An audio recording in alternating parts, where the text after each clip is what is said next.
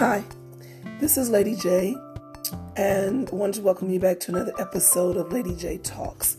I know it's been a minute, and if you can hear my voice, it's kind of there, kind of not there. And this has been going on for about maybe four or five weeks now.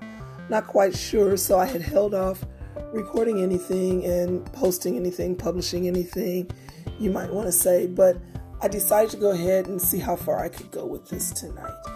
So it's been on my mind, uh, maybe for the last three weeks, that I wanted to talk about passion. So, welcome to episode three of Lady J Talks, and tonight our focus is passion. I was thinking, you know, like a lot of us, we have passions about many different things in life, and they come and they go, and we're like, oh, yeah, you know, that was fun, but then we're no longer interested in it. But everyone, I believe, has at least one great passion that they're holding on to and I don't know what yours is, and I've discovered mine, but the problem is what happens when the fire and the passion dies? What do you do? How do you reignite the flame of your passion? It's a good question. It's a real good question. So I thought about it and I thought about it, and I'm right in the middle of needing to reignite my flame because it seems like so many things keep coming at me that I don't have time to get to what I think I'm really loving to do, that area that I'm trying to challenge myself in. So the question is, how do you get there? How do you go back? How do you walk back into that space and do that thing that you were doing with all the joy and the fire and the enthusiasm and the, the passion that you had? What do you do? Mm. I thought about it and I thought about it. And I realized each person has to find their own way back.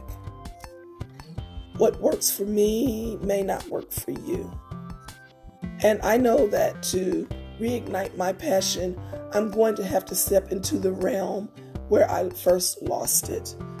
And I've got to take it one step at a time, and maybe not even one step at a time. I've got to just push push my way back into where I want to be so that I can go higher, do more, be better, and live in that passion that's calling to me. And so it's kind of like in the Bible when it says we've got to go back to our first love, to that thing that we loved doing. And I found out that the thing I loved doing, I didn't know that I had actually been doing it all my life when I look back over years and years and years, I can pinpoint every single time when I stepped into that realm and how it made me feel and how I got lost in it. And you're like, how do I know it's my passion?